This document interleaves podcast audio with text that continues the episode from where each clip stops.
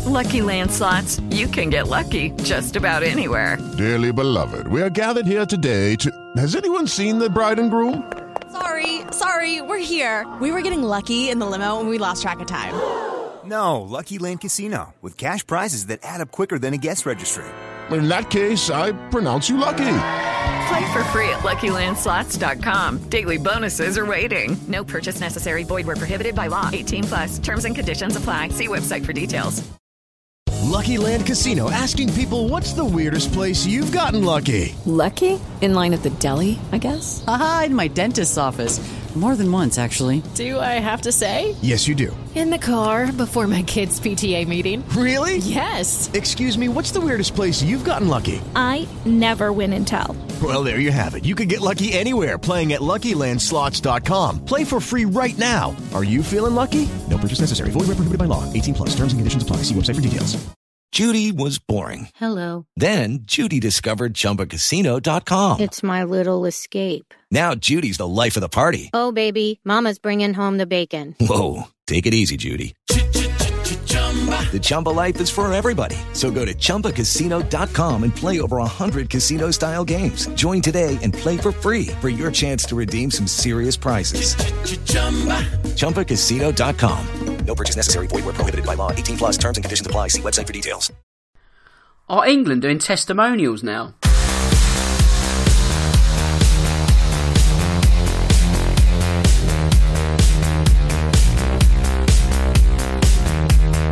Hello and welcome to episode 14 of the Real Football Cast. I'm your host Dan Tracy, and in the next 60 minutes, we will be dissecting all the hot topics in football. As per usual, we'll be discussing what has been going on in the Premier League over the past few days. But in addition to that, there are also some off-pitch activities that have caught our eye, and they'll be getting our attention also in the next hour. With the Champions League taking place later today, it's an earlier than usual recording, and that also means it's just JS running the channels in this one. But as always, there's plenty to catch up on, so I know he'll be absolutely fine. And more importantly, JS, how have you been, my friend? Oh, very well, Dan. How are you? Yeah, very good, mate. Very good. Uh, a good weekend um, of, uh, of football action. So Tottenham have, uh, you know, done well this weekend. So no complaints there. And um, but more of that later. So I best do some social bits, social media bits first. Otherwise, we'll be talking to the Abyss once more. First, if you want to get in touch with me, you can. That's on Twitter at DanTracy1983. Anything show related, send it my way. You can find me via iTunes by searching for Real Football Cast. And if you do use that platform, then don't forget to subscribe so you don't miss a single episode. And if you're not a fan of all things Apple, then you can find me on SoundCloud and Acast. While the easiest way to find all the links is by going to realfootballcast.com. As you should know by now, the Real Football Cast is sponsored by Loserpool. And what is Loserpool, I hear you ask? It's a new game that sees betting turned on its head, with the focus being on the loser. And if that has grabbed your interest, then be sure to visit loserpool.com and create an account. Especially as you can still sign up for the prize pool, which guarantees a winner £1,000. Something you will not want to miss out on. Right then, it's time to go live. And as I said at the top of the show, there's a few off pitch stories that have made the headlines in the past seven days. First up is the fact that Wayne Rooney is making a one off return to England duty. So I guess it's a retirement game of sorts, JS. Is this a decent gesture for England's record goal scorer? Or does it make a mockery of the international game by turning it into, I guess, a glorified testimonial? I I think it's okay. I mean, is it? I, I think the the big question is: is it any worse than any other completely meaningless friendly? No, I guess it's not really. I mean, I think if it was him just coming back to play one game, you'd think, well, what is the point? Especially, you know, we referenced last week. There's so few international dates to try and blood New England players. You know, we talked to mm. Callum Wilson at length. You sort of then would think, well, hang on, why is Glenn? Uh, sorry, why is Wayne Rooney getting a, a game? But with the fact there's this sort of charity element. Were you going to say Glenn Murray or Glenn Hoddle? I was going to say Glenn Murray because I don't oh. know. We referenced we referenced Glenn Murray last week as well, didn't we? Because yeah. someone suggested to me that he should play for the England C team as a sort of gesture, but I thought, now that's a bit ludicrous because you'd be a bit miffed if you were the yeah. the England C's opposition. You thought, okay, well, who's who's the non-league opposition we're up against this week? Oh, great, we've got Glenn Murray as a ringer. Do you know what I mean? Like you'd be be a bit miffed, but we're going off a, on a track already, um, the wrong track, I should say. But yes, Wayne Rooney. Um, I guess yeah, as a gesture from for all his services to England. I know he's not necessarily, well, he hasn't won us anything in terms of international honours, but will history be kind to Wayne Rooney? Um, I, well, I, I, think probably more realistically for club level, you know, obviously his our um, is he our record goal scorer Yes, for he is. England? Yes, yeah, I think yep. he is, isn't he? Yeah, he, he overtook. He was at Charlton and Lineker. That's uh, right. I guess you know. Um, well, Charlton won the World Cup. You know what I mean? Lineker helped fire us to a semi-final. Wayne Rooney, what did we get to a quarters of the Euros or something one year? I mean, he, he was sort of the tail end of that so-called golden generation who uh, you know, were they? I'm not sure to be honest. Certainly not at the international. Certainly not at international level. They weren't. Um, I don't know. I mean, you know, I, I think I don't know what it is in this country. We we kind of like it's always been a thing. We always do. We kind of build people up and then knock them down. Um, I mean, you look at Harry Kane. He's like model professional, double Golden Boot winner, all the rest of it.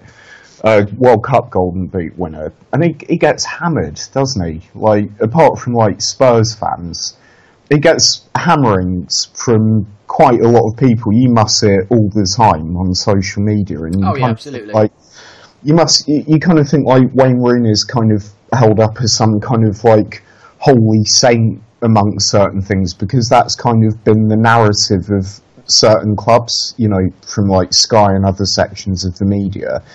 If if Wayne Rooney had stayed at Everton his entire career, I don't think we'd we'd hold him in quite as great esteem. He at, at- his absolute peak, which was probably what four or five years, he he was one of our great greatest ever strikers.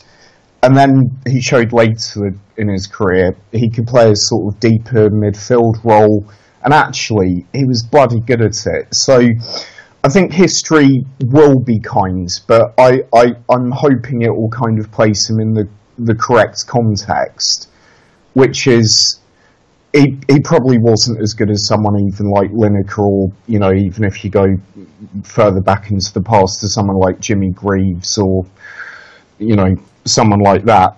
But he's he's bloody good. Do you know what I mean?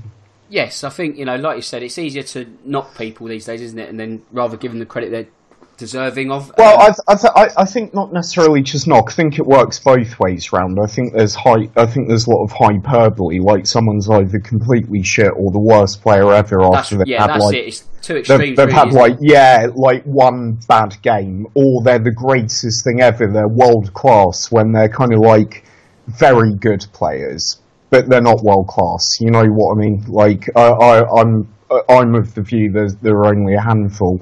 Wayne Rooney at his absolute peak was undoubtedly a world class player. Um, but ultimately, I think he'll be judged more on his exceptional club record than his international career. Where, let's be honest, if someone like Jimmy Greaves or even Lineker or whoever else, you know, had as many games as he did, and there, were, you know, half of them were against like Moldova or Georgia or the Faroe Islands or whatever. I, I have absolutely no doubt he he wouldn't be the record all time leading goal scorer for England. You yeah, know? because you're not really sort of considering things as equal there, are you? Like the qual- that's such a, great point that people forget sometimes that the quality of opposition, you know, like there's just less international teams to play due to the Yeah. breakup of Europe, you know, that we saw in the late 90s. Well, yeah, That's 90s. true. Yeah, yeah, didn't even think about that. New, new, newly created countries, things like that. Yeah, absolutely right. Yeah. But I think, um, yeah, I think history will be kind to Rooney. I think there's probably an element of frustration that there was so much promise, but again, maybe too much hype when he burst onto the scene Mm. in 2004. And I think people thought this is the player to sort of lead us to real like glory. Glory, yeah, I, I agree. Do, do you think, um, whilst you mention that, do you think because because of say like Owen was another one? I mean, he was an amazing player when he burst onto the scene, but again, only really did it for a few years, and he won the Ballon d'Or and all the rest of it. Do you do you think because of sort of how Michael Owen's and Wayne Rooney's career kind of panned out. Do you think that's why people are a lot more sceptical now about Harry Kane? Do you think, or less willing to sort of blow, you know, blow him up into Yeah. the kind of status he deserved, or do you just think it's because he doesn't play for like Liverpool or United or a mixture of the the two, maybe. I think. Do you know what? The, the first point is a very good point. Actually, I think maybe fans are sort of thinking we've been here before. We've had our fingers burnt. You know, we've had these two players on a pedestal, Owen Rooney and thought, you know, these are the ones that are going to lead us to the real upper echelons of the international game. You know, we got to quarterfinals, mm. and you sort of think, is that par? But then they sort of their careers sort of dropped off. So you're sort of yeah. hoping that Harry Kane doesn't get to sort of 26, 27, and then it just nosedives. You sort of hope that he's got much more longevity in his career. But um, I, I kind of feel like he won't. I think I think he seems very sensible. Um, and also, to be fair, he's he's already done more on the world stage than either of those two, minus that exceptional Argentina goal for Michael Owen. You know, do you, do you know what I mean? He's, he's captained his country to their first World Cup in 28 years, first English Golden Boot winners since Lineker in '86. Uh, I, I, I kind of feel like he, he's already sort of surpassed what they've they've done on the international stage. So in a way, it, it doesn't really matter because you think about how fondly Lineker's remembered now, uh, you know, as a player for England. I, I kind of feel like in 30 years' time, that's that's how people will remember Kane.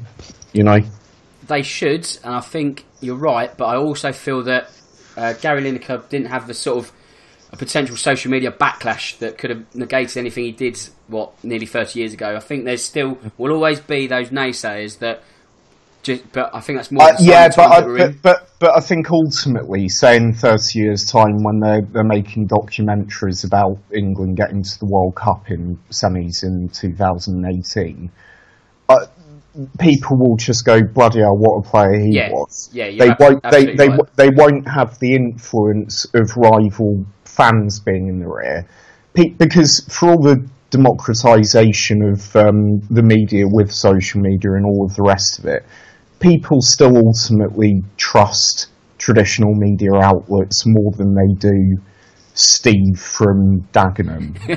Steve do, from do, the internet. no, I know exactly what you yeah, mean. Yeah, you know, you know what I mean. It's like if I read something from like Barney Ronay or Henry Winter or whoever, Andrew Downey, I'm I'm far more likely to listen to their genuinely expert and considered opinion on something than I am the aforementioned Steve from Dagenham. No, you're so. absolutely right there, mate. Um, let's move on. Let's go to the Real Madrid job. It looks like one that is almost scaring people off. Now, we've spoken about this a couple mm. of times. Um, managers are now probably asking themselves, is it worth the hassle of all the yeah. that will come with it? So, so much so, it looks like Santiago Solari will be given the uh, the role permanently. But is this something that's going to be a marriage of convenience until you know the summer and then the market reopens? Oh yeah, it's it's it's a Di Matteo at Chelsea job all over again, isn't it? You know, it, um, you know he could go on and win the Champions League and probably maybe be given another four months, or you know, or if he doesn't win La Liga or whatever else, you know, you you know what that is. That's a poison chalice, which is why I I'm still sure that Pochettino at this stage won't take that kind of job. I'm certain of it. I still think they probably should have got Wenger to go in and manage manage them just for the rest of the season, um, because he was talking about coming back in January, which is a really weird time when you think about it. You know what I mean? Unless he's already kind of semi-agreed a you know something on the sly with the club, you know, or something like that. And he knows he's going somewhere in January and has been promised a transfer kitty or I don't know. Um, but it, it, seems a weird one. I mean, it would be a, that that would be a better marriage of, of convenience, in my opinion. He he can go in, wise head, calm the dressing room down a bit, get them playing. Because let's be honest, that that team doesn't, you know, Ronaldo, Ronaldo's obviously going to add anything, even at the age of 30, what is he, 34 now? 33. 33, yeah. Even at the age of 33, he's still going to add something to any team in world football. So if he's one of those very few players in world football, you, you know what I mean, Lionel Messi's still another one, but he's, he's, he's one of those, if you, if you add him to a team, he's going to make you better. It doesn't matter what team it is. So logically, if you remove him, you're going to be worse, whoever you are. Having said that, um, their their well of talent there is is absolutely astonishing. It's it's it's extraordinary. Even without Ronaldo there, you look at their team, and they shouldn't be struggling in the way in the way they are. You know, it's not just the Ronaldo thing. It's Zidane leaving. It's taking time to rebalance the team. They're they're suddenly trying to, you know, build the team around Bale. That isn't working for whatever reason. Um, and I think after Bale being a bit more settled with uh, Lopetegui coming in, um, has apparently said he's pro- possibly going to leave in the summer anyway. After all of that, you know, so it's kind of like it's not a happy camp at the moment, but. I don't know. Any any team that's got you know Varane in defence, Modric in the midfield, you you, you can't be struggling as much as they are. You know, you just can't. One name I saw linked this morning with the club was uh, Leonardo Jardim, their former Monaco manager. So, oh yeah, yeah. Would that work for you? You know, not necessarily manager convenience, someone that actually comes in with a. I mean, nothing's ever really long term at Real Madrid, is it? But mm-hmm. he's he's available. Could that be the man to take the job? Yeah, that wouldn't be that wouldn't be a bad one. Um, I mean, like, uh, if if we're being absolutely honest, Pochettino would crush that job, wouldn't he? he? He would be he would be the perfect man for it. You know, he'd, he'd, he'd sort of, you know what it's like. It took him a couple of seasons to trim our squad to exactly how he wanted it. Um, and it's, it's paid dividends. He's done it on an almost zero budget. Can you imagine Pochettino with the transfer kitty? He'd, he'd, he'd get, yeah, he'd get some of the world's best players and then Pep Guardiola like he'd make them better. You know?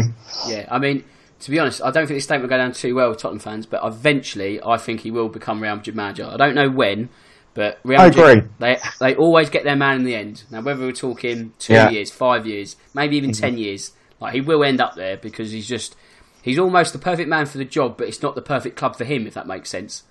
Yeah, I do. I don't, I don't think it's the right timing for him either. I, I think he's better off. I'm, I'm trying to be as objective about this as possible yeah. because I really don't. Obviously, I don't want him to leave. But yes, he would be the perfect fit for them.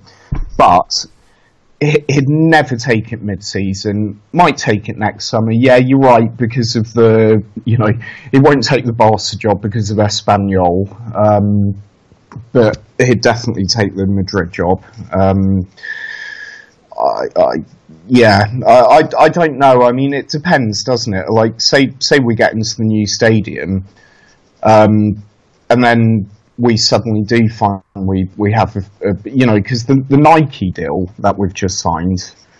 Um, I'm not going to get onto the moral issues I have with Nike right now, but if if that that Nike deal that we've just signed up till 2033 is pretty much paid for what was it? It's more than half the stadium, isn't it? So, you know, you, you kind of do feel with the NFL and the other re- revenue streams.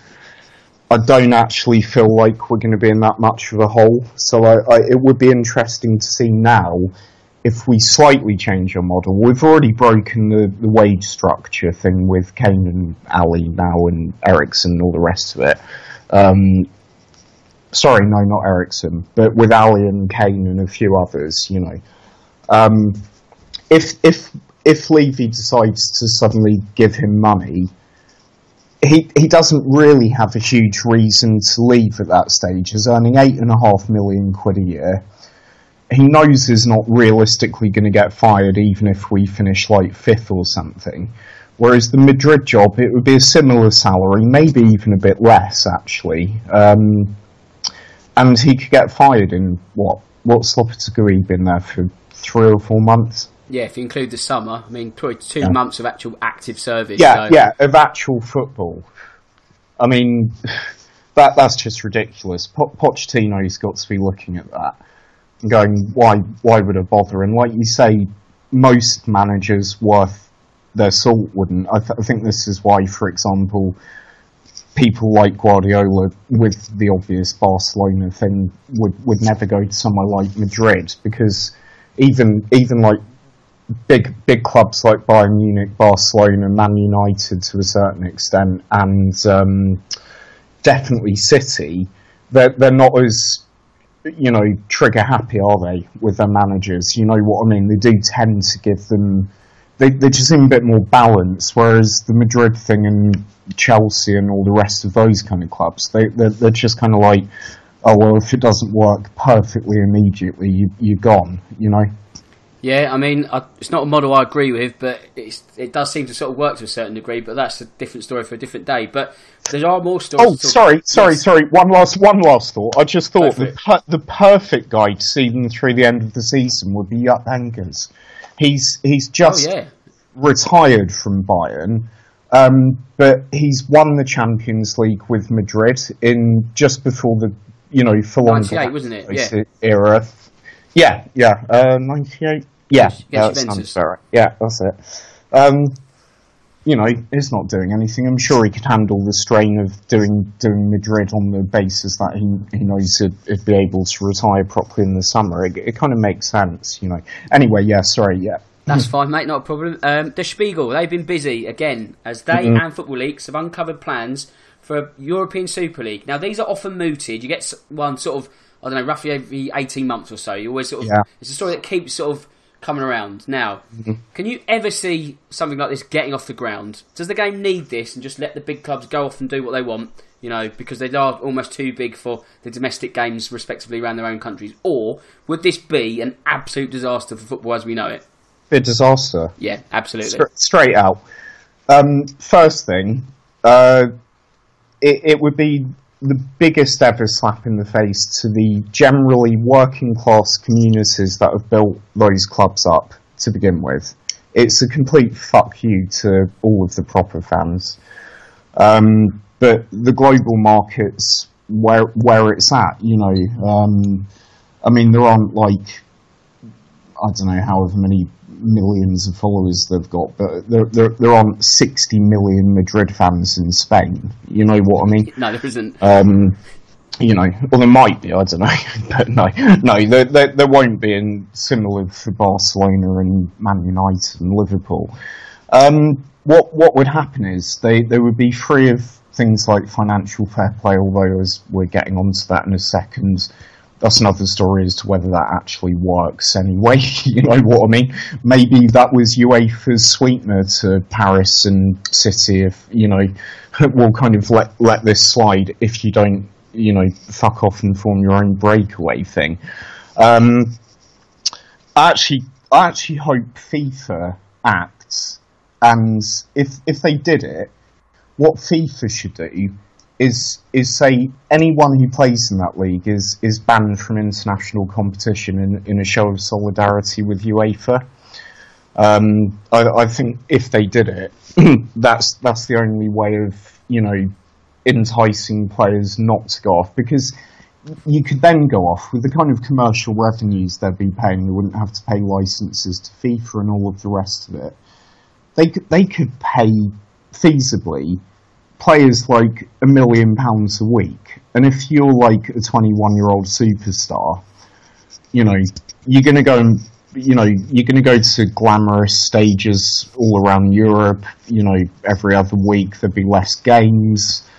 Um, it would be a glorious life, wouldn't it? I mean, you know, would their football even be better? Would it even be that competitive? Really? I mean, do, do, you, do you know what I mean? Like, it would siphon off all of the best emerging players, but it, it would it would also, you know, because of the no relegation thing, it, it would almost be like friendly matches. Exactly, you'd have so many dead rubbers, wouldn't you? Hmm. Because only one team can actually like win the. Europe. I don't know what the format would be if it ever come around, but say if you're languishing in a league like that and you can't get relegated for twenty years, like you know, you if you were sort of 13th, 14th for the European Super League each season, would fans want to support your team anymore? Because let's say if you're PSG or Juventus and you're used to winning your domestic leagues out of Cancer every year, but then mm. when you go up against the best of Europe and you're not actually that good in relative terms, surely you then become less of an exciting proposition to, to fans around the, I guess, the world. No. Mm. No, I, I, I fully agree, mate. Um, I, I, I don't know. I mean, the brands are established well enough. You know, with with the kind of modern marketing methods, they've become further established. You know, but it, it would be rubbish. You know, it would be it would be rubbish. It would just be terrible. I I, I said this as well. I mean, I said I said this to. Um, I was having this discussion with someone the other day. Not that we're invited, but I said if Spurs ever broke away and joined something like that, we we both said we would stop supporting the club we've loved our whole lives, because why would why would you support them doing that? Absolutely, yeah, and also that I mean it's a European Super League in name, but let's be honest, Arsenal versus AC Milan, that's definitely getting played in Beijing, isn't it? So, do you know what I mean? There's no way. Oh yeah, yeah, yeah, for sure. Yeah, no, that I, I highly doubt most of the games would even be in Europe. No, exactly. I so, mean, it, it and actually, you just came on to a great point. You you just sort of hit on one of the clubs there that aren't actually in it or whatever. Um, but you get those, you know, that thing, and this is the thing that really, sorry about that, the thing that really stuck in the throat about the format was these clubs are allowed to quote unquote invite five guests a season, right? So, can you imagine teams like, I said this on Twitter earlier, but can you imagine teams like Paris and Manchester City inviting clubs like Ajax and AC Milan. It's an insult, really, to, isn't it? To be to be guests in the European elite. Guests. AC Milan, seven times European Cup or Champions League winners. Ajax, four times. City and Paris, what? Of, of, I think one of them's got to like a quarter final. City what? got to the semi-finals, didn't they? And I think they both got to semi-finals once, but oh yeah, PSG was yeah, in the early nineties when they weren't this. Yeah, but P- PSG did. Yeah, exactly. PSG did it when they weren't PSG. Yeah, exactly. In, in the way we know them That's now. That's right. Um, but yeah, I, th- I, think that would be an absolute slap in the face. You know, City, to put it into context, have won less European trophies than Spurs have. That's right. It's absolutely right. But, but in fact, they've won less than Villa Yep. Nottingham Forest, and probably a load of others I can think of. And they would be inviting AC Milan or Ajax as guests to the European Elite. Some, fuck, right off with that. Someone else mentioned, they said, oh, if, if the European Super League went ahead, it would be great for Tottenham because then they would win the Premier League. And I thought to myself, no, it'd be awful because why would you want to win the Premier League when it's oh, not the shit. Premier League as you know it? Do you know what I mean? This sort of oh, and that, that, house. that, that moronic line of thought on quote unquote football Twitter, yes. which I have complete disdain for, in case you couldn't tell by my tone. I, I, I got a sense uh, of it. That was about as subtle as a sledgehammer in the face, but I thought I'd clarify that for the more dense of thinking, anyone listening. No offence. Um, so I completely went off on that. What was I talking about even? It, it, would be, but yeah, and they'd be like, "Oh, imagine not even being in this. Imagine winning the league without dot dot dotting." You know exactly. what I mean? You you just wake up, you'd see it first thing, and you, you'd you'd you'd, ha- you'd already have all day rage. You know? Yeah, absolutely. I mean, something that else could cause rage here is the fact that Man City, again, Der Spiegel doing some excellent work um, mm. Turns out they're not as self sufficient as we first thought. At the same time, does this actually surprise you? And if it doesn't, I mean, there's not really been a great deal of like outrage or clamour to be like things need to change, like they need to be punished. Is it just a case of shrug of shoulders and tell us something we don't already know? Yeah, it is, and the fact that people are just accepting of it now is is the the most shocking part about it. Yeah, it's the it's thing, almost really, like people just do not give a fuck about any form of moral code anymore. You know, any form of moral code. Um, Spiegel, very quick note on them with the Mayorga Ronaldo thing. I'm I, I mean, they're, they're, they're, they're renowned for having the best investigative journalist, journalism team in the world, pretty much. You know, maybe the New York Times, but in, in the world. And they, they largely just focus it on sports things. And it's, it's brilliant. It, it's absolutely brilliant what they do. They fact check and verify everything. They double fact check and verify it. They run every single word through their lawyers you know, so every single thing, they're renowned for having that level of integrity in everything they do. So, for example, when when Ronaldo's lawyers are like, "Oh, it's fake news," it's like, "No, it isn't," because it's from Der Spiegel. So, if Der Spiegel is saying City have somehow bypassed this, and they they have actually not not cheated, but kind of somehow found a way around it. You know, you know what I mean by less than honest means. Um, you can guarantee that is what happened. You can guarantee it. We stay on the topic of Manchester City, they made incredibly light work of Southampton on Sunday. So half a dozen goals started home by Pep Guardiola's men. But the question I'll raise here is: Do these kind of wins bore you slightly due to their one-sided nature, or is it more of a case that we should be enjoying such brilliant football that is on display, and at the same yeah, time, yeah, enjoy it. It's great. At the same time, do the likes of Southampton and Burnley have taken recent hammerings at the Etihad? Do they need to be doing better themselves because they're almost turning up with the mentality of, we know we're going to get stuff today, so let's just see what you know. If it happens, it happens. It's definitely. Do, do, do you think Leicester won the league by turning up to places thinking we, we, we can't win or at least frustrate a draw out of the top teams. Well, of course, yeah, it was the belief that kept them driving on, wasn't it? But it must. I think, yeah, you're right in the sense that enjoy football that is so good, and you know, seeing a team yeah. at absolute best, but. You do have to start almost pointing the fingers at the, the, teams that turn up and just roll over and have their bellies tickled. Really, but is it? Is it? It's not any worse than at any other point in history, is it?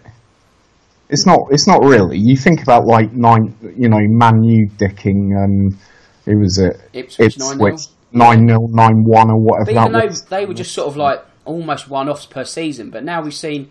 They, they, they, they, they, they, weren't though because you, you look through that season and they, they were doing other teams like 4 5 0 and stuff like that and if you go further back and further back and further back there were way more exaggerated scorelines than there are on average in the Premier League. No, of course, yeah, oh, yeah, you'd be in like tens, wouldn't you? But um... it's, it's it's because since that Barcelona tiki taka thing, everyone's learned how to compress space and defend fairly well on the whole. You know, you know what I mean? Like um, most teams can now defend okay-ish, so actually we don't quite, on the whole, we don't actually get as much exciting football as as we used to. You know what I mean? Like you, sometimes, I mean, when Spurs are at their free flowing attacking best, it's it's wonderful. But we've also got that really defensive side. Sometimes you think, oh, why don't you just try a few more risky balls forward? But managers coach it into their players. Don't do that. Retain possession for as long as you can. Be play patient. Build the play up see if you can work opportunities. So, you know, it's not like Spurs, even a few years ago, I went to one around Christmas and it was 6 4 against Reading and Berbatov, I think, got four. You know what I mean?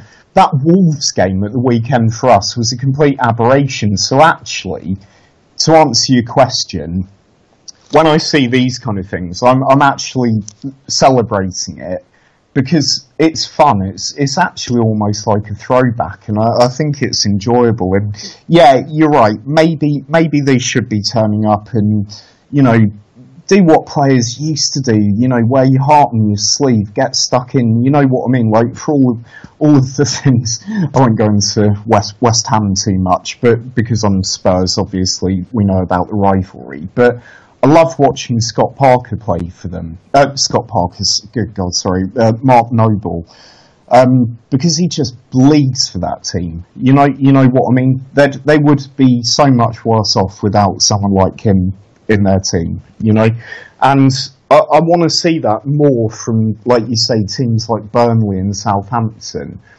And I think this is often a bit of a problem. It's okay when you've got loads of money and you're at the top end of the Premier League and you sign glamour players from Brazil or Belgium or France or Spain or wherever else in world football, it's absolutely amazing because you know they're going to be the bollocks. And if you've got a half decent manager, they can put it all together and you end up with, you know, very good teams like like whoever, like Liverpool, United, City, Chelsea, any of that top six, you know, an improving Arsenal side. But if you like Burnley or I don't know, maybe not Huddersfield so much. They they do seem to throw their heart into it. Ditto Brighton.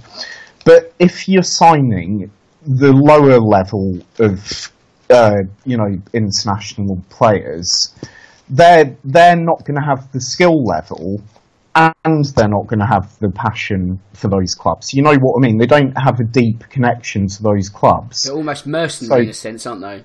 It, it is. It is a little bit, yeah. I mean, but I mean, they are professionals. Yes, they've course, got, they've yeah. got, they've got a right to make a living. That's fair. But as fans, Uh, you know, this has happened within our lifetimes, Dan, hasn't it? It's it's become more and more and more. We have got foreign players, and I, know that horse has bolted, and that debate has been had years ago.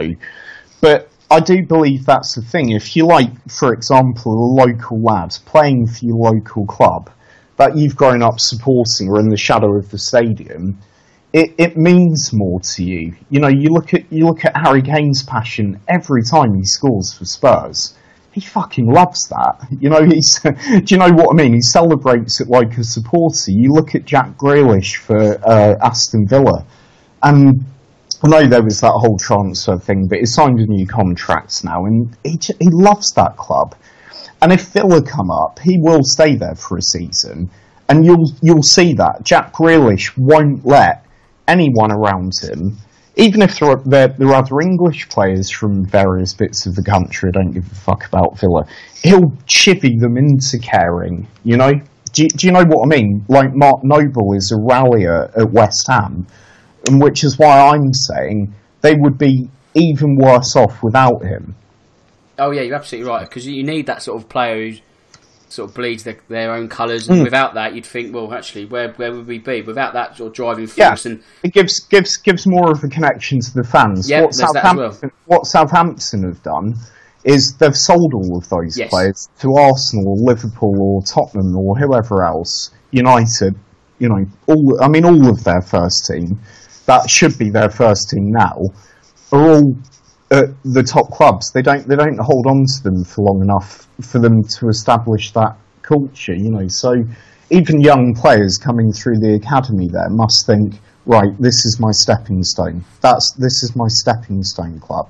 And that, that's desperate. Even if they're like Southampton supporters, they're, they're still clever young men. Um, a lot of them aren't they? You know, you see them come out of Southampton, and they generally always seem, you know, they must have a great education thing there because they always seem to come out really well grounded, really well balanced. Um, but they're not bleeding for the shirt. You know, they're just playing to move on somewhere else, and you, you kind of suspect Burnley have now started to go that way as well. yeah, I guess it's just a sign of the times, really, isn't it? But if we stay with the Saints quickly, I guess that defeat you'd hope is one in isolation, a very heavy defeat. But at the same time, Mark Hughes cannot afford to take too many more of those, can he? No, um, I. That that must have been quite embarrassing for Hughes because actually he did he he actually did quite a decent job when he was City manager. You know, he was the first one of the um, the sort of mega money people. You know what I mean? Yep. Um, I, I think that will have hurt him personally, but I think he's quite a pragmatic bloke. Once he got out of the stadium, he'll know that yes, they got battered against South uh, City, but a lot of teams do, and this is why I said. Do you remember me saying the other week? Why I was actually positive, more positive after we lost to City than I had been in the five or six games before, where we'd been winning but not actually playing that well because we, we played well in that game and largely kept City at bay, and that that is a good good sign for us, you know. The win for City takes them two points clear of Liverpool as they were held at the Emirates, something that saw me get my loser pool pick wrong this week. So I took a punt, it's backfired. But more importantly, were the Reds hard done by by Sadio Mane's first half goal being ruled out? For you, should the flag stay down or should it have gone up? Um, it wasn't offside, was no, it? I didn't think it was. No. So, um, although th- this is going to sound like probably the worst thing I've ever said, and I can't believe I'm saying it on a public pod. Okay, go for it. No. Just simply because of the amount of shit that Liverpool fans gave Spurs last year, I, I actually kind of wanted them to lose that game. Fair enough. That's absolutely fine. That's rivalry So- for you. So Mm. don't, don't you don't have to put any punches Don't mate. don't get me wrong. That that will pass because now I've, their fury seems to have already turned. Well, it, it already turned to Real Madrid after the Champions League final, and now it seems to have turned on Arsenal after that game. They hate their draws with North London clubs, They don't do. they? You know what I mean? But. I, I just, I kind of, I don't know what it is. It's like, obviously I hate Arsenal being Spurs, but uh, you know, I, I kind of respect them because they are our proper rivals. You know what I mean? Liverpool fans somehow try to manufacture one, and I kind of want them to lose every single game now. Yeah, I guess that's just a sense of um, just where they are in their sort of stature in the Premier League. I don't think there's anything wrong with that. They have it. It, sort of died off after the Real Madrid game, and then it sort of got another Yeah. cycle uh, recently in the league game, and now it's sort Oh, of it, subsided. g- it got it. It got it during the World Cup. It was like, you know, they, It's a they were hammering that, really. for it. Uh, it's not a rivalry, No. not not from our side anyway. It's a social media driven rivalry, isn't it? That is like the It is, yeah. Mm. derby. It's like it's something to steer clear of. But Although, although actually, uh, do you know what? I was very surprised that when they came to Wembley, the atmosphere wasn't more hostile from our lot, and I think that's the problem with Wembley. Do you know what I mean? yeah, 'Cause it was never you going to can- you can guarantee when we go up to Anfield for the reverse fixture, they're going to boo us from minute one. They're going to give us the treatment they gave to City in that Champions League. Um, was that the semis? Yes. Yeah. No, quarters, quarters. Sorry. Oh yeah, Roma was the That's semis, right. wasn't it? Yeah, yeah. Sorry. Um, yeah, but you know what I mean. They made it hostile. They made it aggressive. They were booing. They'll do that to us, and I feel like our fans at that game missed a bit of a trick to do that to them there. To be honest, I was at that game, and there, there, I was loath to say this, but there was so many of the football tourist element with half and half scars, and there was a lot of Liverpool Uh, fans around yeah. me, like celebrating. I sort of you have to sort of live and let live, really, but it's not something I necessarily agree with. The stewards should be doing their job and hooking them out, really. I There's Far agree. too many Liverpool fans around me clapping and celebrating. Although, on, on a very quick anecdote on that note, I was watching a George Best thing that someone posted earlier, and he scored. It was like the record for United at the time. It was six goals in the game, and I don't know if that still stands or not. Yeah, it probably does Must actually. do, surely. Yeah, you'd think so. You would have thought so. Um, in, in a competitive game, anyway. Um, the great thing was the, the commentator said even the referees applauding. You can't imagine that, but behind the goal he banged it into, I think it, I think it was against Cardiff. It was clearly a Cardiff stand, but then there was just this little patch of United fans getting up and going nuts, you know, and all the fans around them did absolutely nothing. Can you can you imagine that now?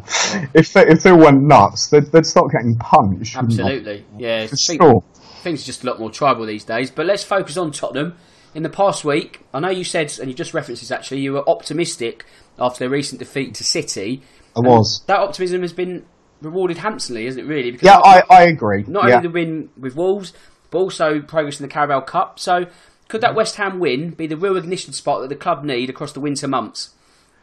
No, I, I think weirdly, I still maintain that it was the City game because whilst it would have been disappointing, when Pochettino is going through the analysis with his players in the, you know on the training complex, he'll be saying to them, "You you played well," and other other than Lamela's shocking finish, and I would have put you know the form he's in, I would have put money on him. Well, you would have, really. in, in, into an empty net.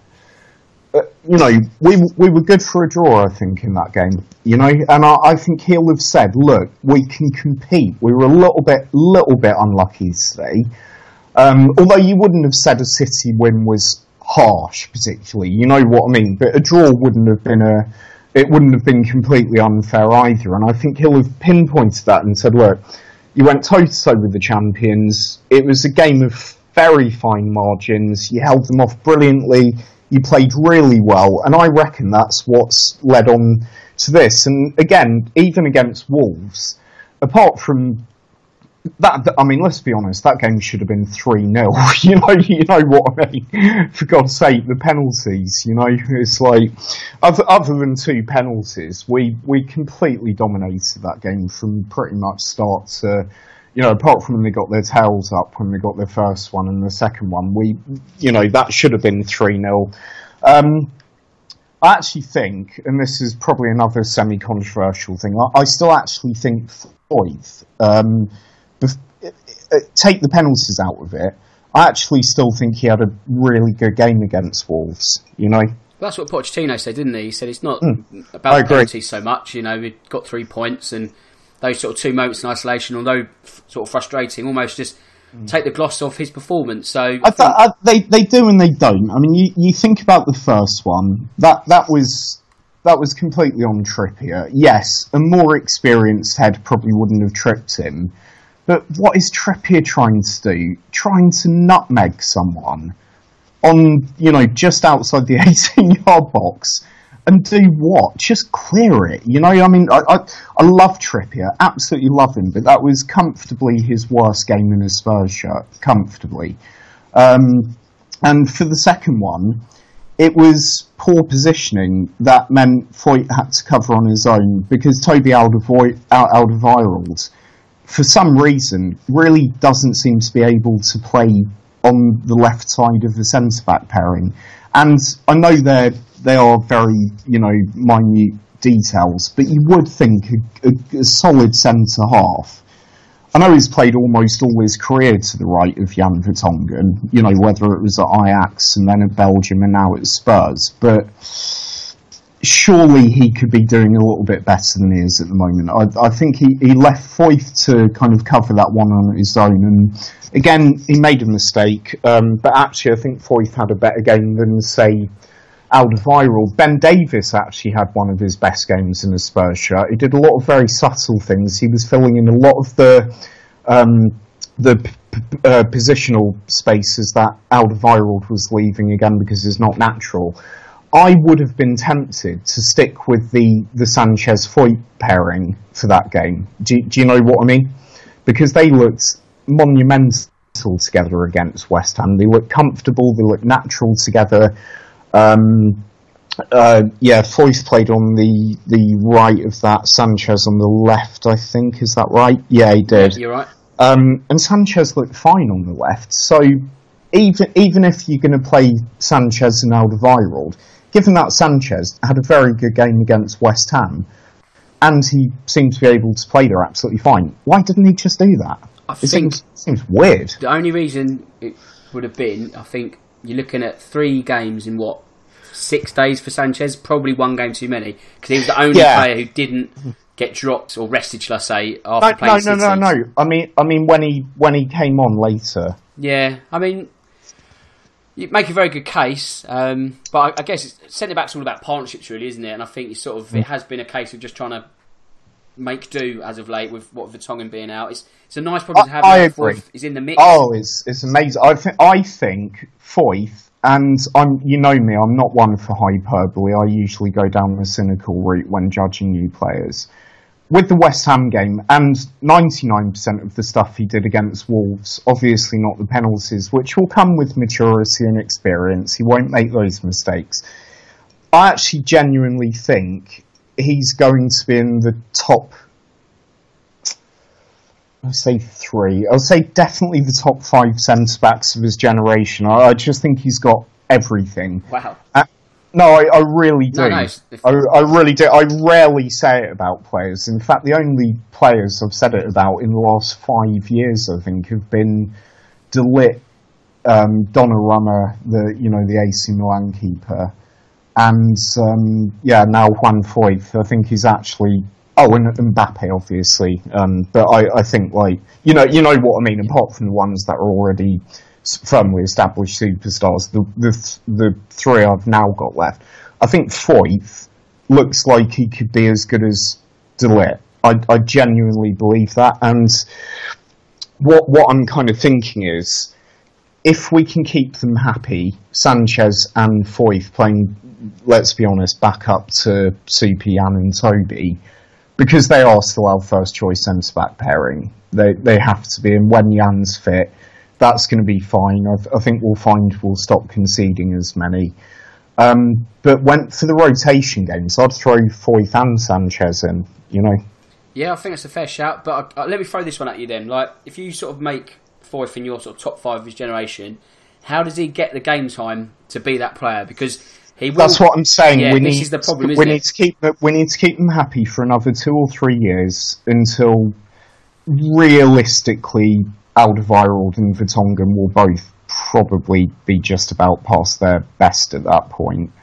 Um, and you know they'll probably be looking to move more to somewhere like Italy or wherever. Do you know what I mean? Where it's a slightly lower tempo game, but they can, you know, still be excellent. Um, yeah, or Spain or somewhere. You know, you know what I mean. But if we can keep them happy, then oh, you did you mean in like development terms? Well, I guess a bit of both really, because uh, not necessarily development, because I think he's almost got the tools already, but from a I- sort I of think.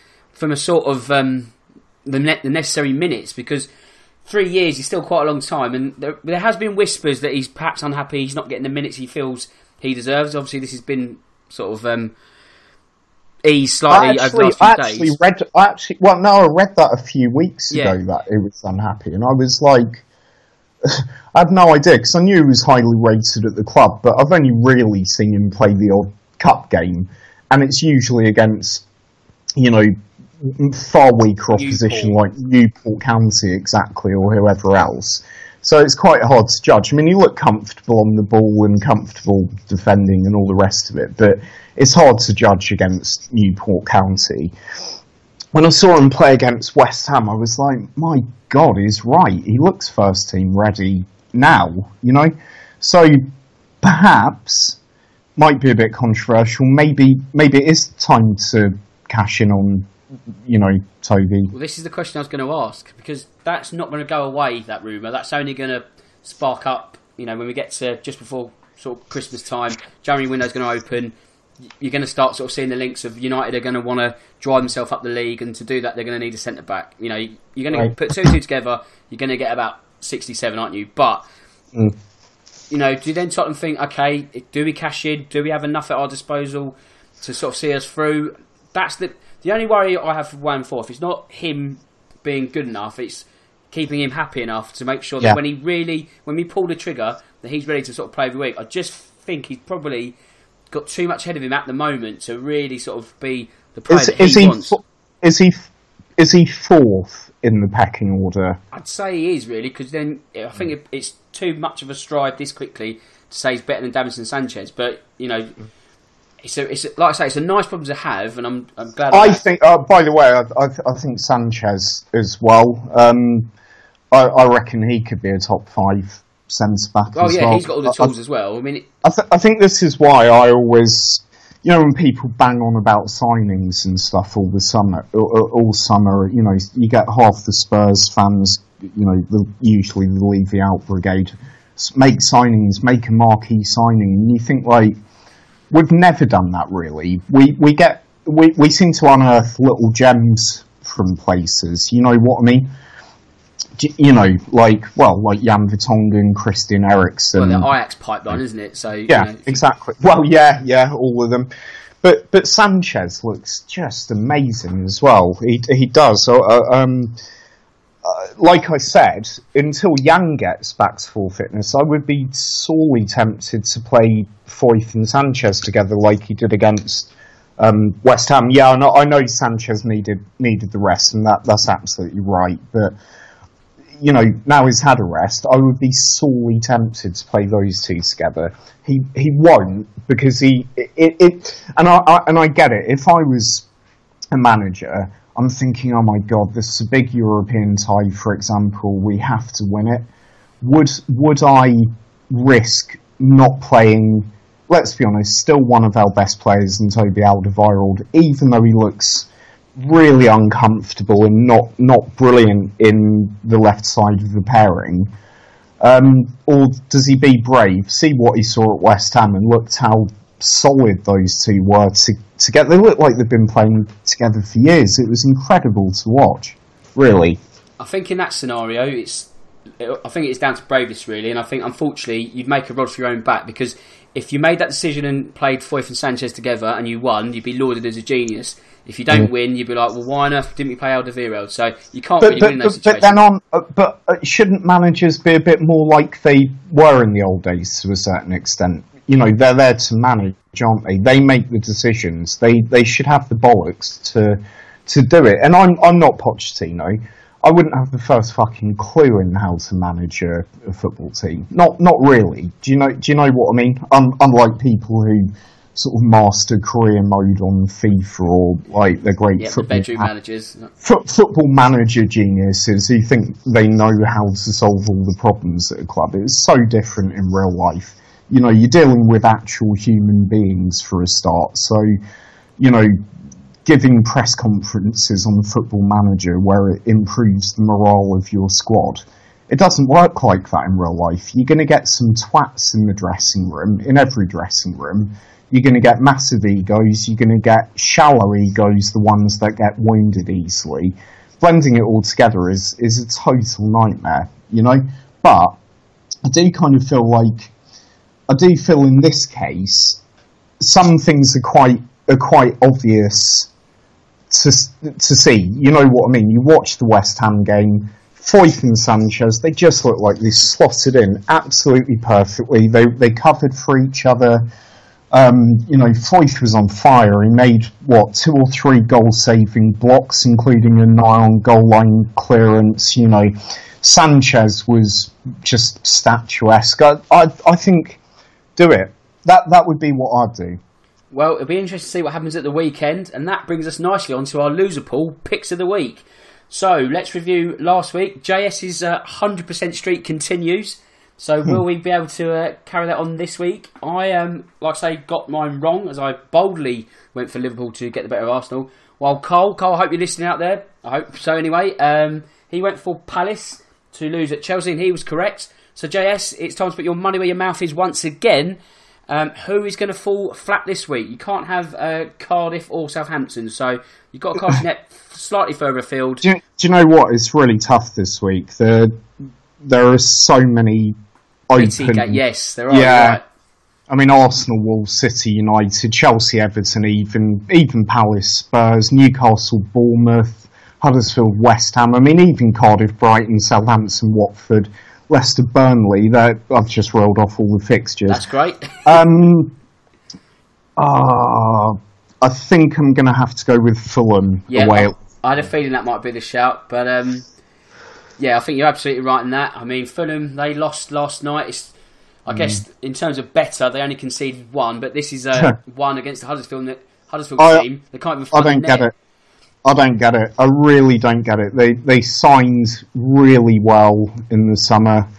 Um, it's just not all clicking into place for them. Whereas you know my other picks would be comfortably safe. Wolves have have just kind of clicked, haven't they? All, all the new players. Um, yeah, they're really struggling big time. Yeah, um, I, I can't see can't see what what would change that. Maybe a new manager.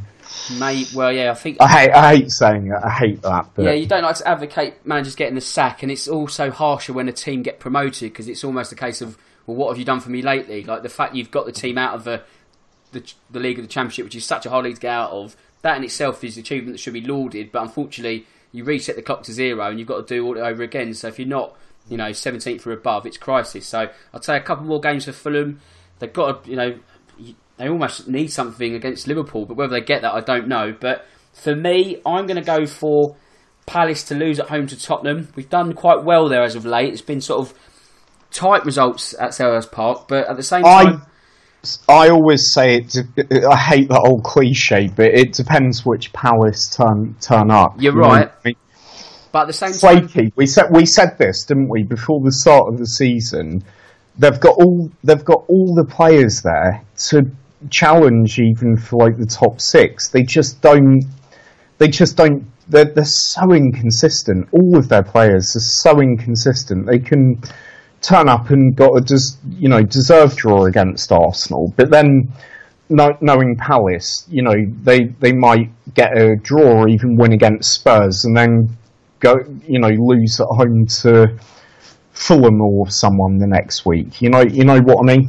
Yeah, but they seem to be saving their best performances away from home this season, so I just think that might help Tottenham come Saturday. I don't know if it's because like the Holmesdale fanatics aren't there and it's that atmosphere's flat and it's not helping. Oh yeah, but yeah. Just something's not right at Selhurst Park. I know. Why, why did they do that? Because they wanted to sit in a more central position behind the goal as you watch it on telly to your left. And I think mm. that request has been granted for next season, but obviously that's not this season. So that atmosphere's mm. sort of been lost. So whether that's I think it plays not an integral part, but it's certainly not helping. It does. So, although um, although I do I do feel not at Wembley obviously, but Spurs, Liverpool, and Palace definitely have the best three atmospheres in the in the Premier League, but you know by quite a distance, I reckon. Yeah, I think that's a fair shout actually. Um, obviously, Palace not this season, but I think you're right. No, and definitely definitely not us this season. No, absolutely not. No, I, like I said last week, I'm not actually going to go to any more games at Wembley. I'm not going to Spurs until we move back into the new stadium. No, I'm no, cashing no, in now. No, no, no, neither am I. I've I've been going to.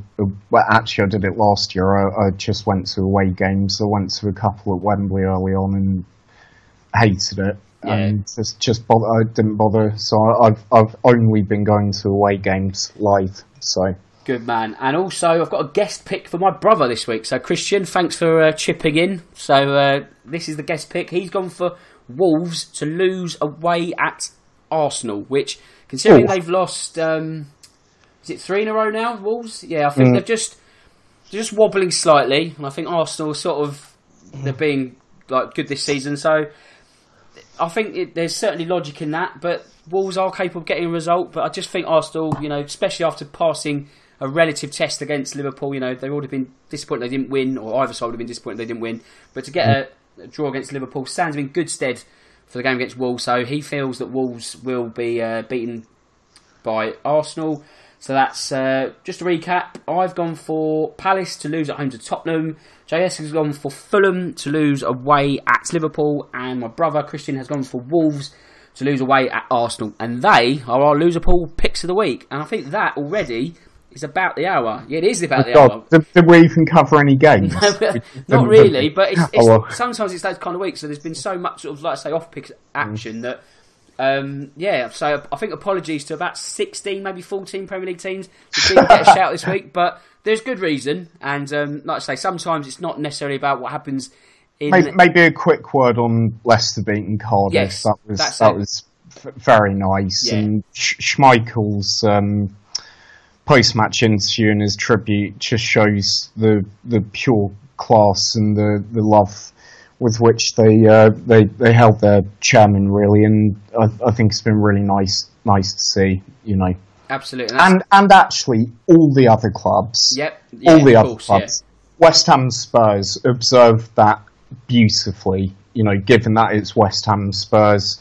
Um, all the others did as well. So kudos to the Premier League. I, I liked the the wreath laying in in games. I thought that was a very very classy touch. Um, so yeah, and um, yeah, good. I, I, was very happy Leicester won this week. It, it, felt right. I think everyone was, and to be honest, mate, that's an excellent way to sum up this episode of the podcast. So I'd just like to thank you for your thoughts for the last sixty minutes or so. It's been an absolute pleasure as always. Thank you very much, Dan. Highly appreciated. Cheers, JS. And with that said, it just leaves me to say that my name's Dan Tracy. This is the Real Football Cast in association with Loserpool. And until next time, goodbye.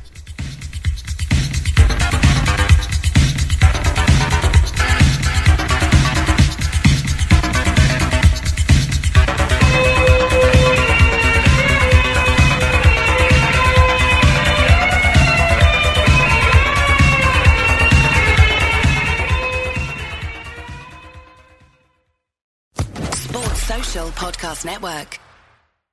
With Lucky Land slots, you can get lucky just about anywhere. Dearly beloved, we are gathered here today to. Has anyone seen the bride and groom?